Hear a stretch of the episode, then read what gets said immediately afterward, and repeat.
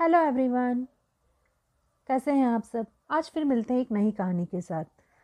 हाल ही में मैंने फेसबुक पर एक कहानी पढ़ी थी, वह मैं काफ़ी मेरे दिल को छू गई।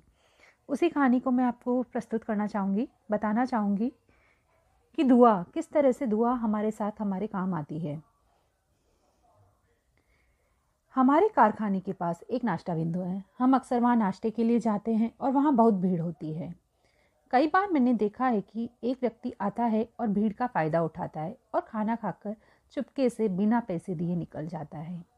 एक दिन जब वह खा रहा था, मैंने चुपके से नाश्ते की दुकान के मालिक को बताया कि ये भाई जल्दी का फ़ायदा उठाएगा और बिना बिल चुकाए निकल जाएगा। मेरी बात सुनकर ब्रेकफास्ट पॉइंट का मालिक मुस्कुराने लगा और कहा कि उसे बिना कुछ कहे जाने दो और हम इसके बारे में बाद में बात करेंगे।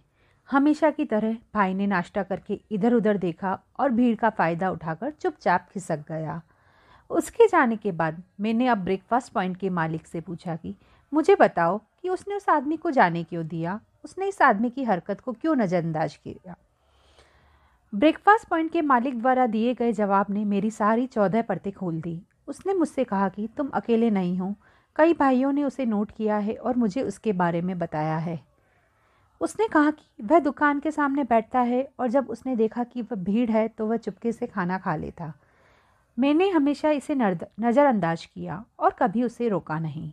उसे कभी पकड़ा नहीं और न ही कभी उसका अपमान करने की कोशिश की, क्योंकि मुझे लगता है कि मेरी दुकान में भीड़ इस भाई की दुआ की वजह से है। वह मेरी दुकान के सामने बैठे होते हैं और प्रार्थना करते हैं कि अगर इस दुकान में भीड़ है तो मैं जल्दी से अंदर जा सकता हूँ, खा सकता हूँ और निकल सकता हूँ।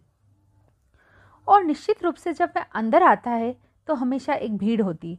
तो ये भीड़ भी शायद उसकी दुआ से है यार। तो सबको समझ में आ ही गया होगा कि दुआ का असर कहाँ तक जा सकता है। Blessings to all thank you thank you thank you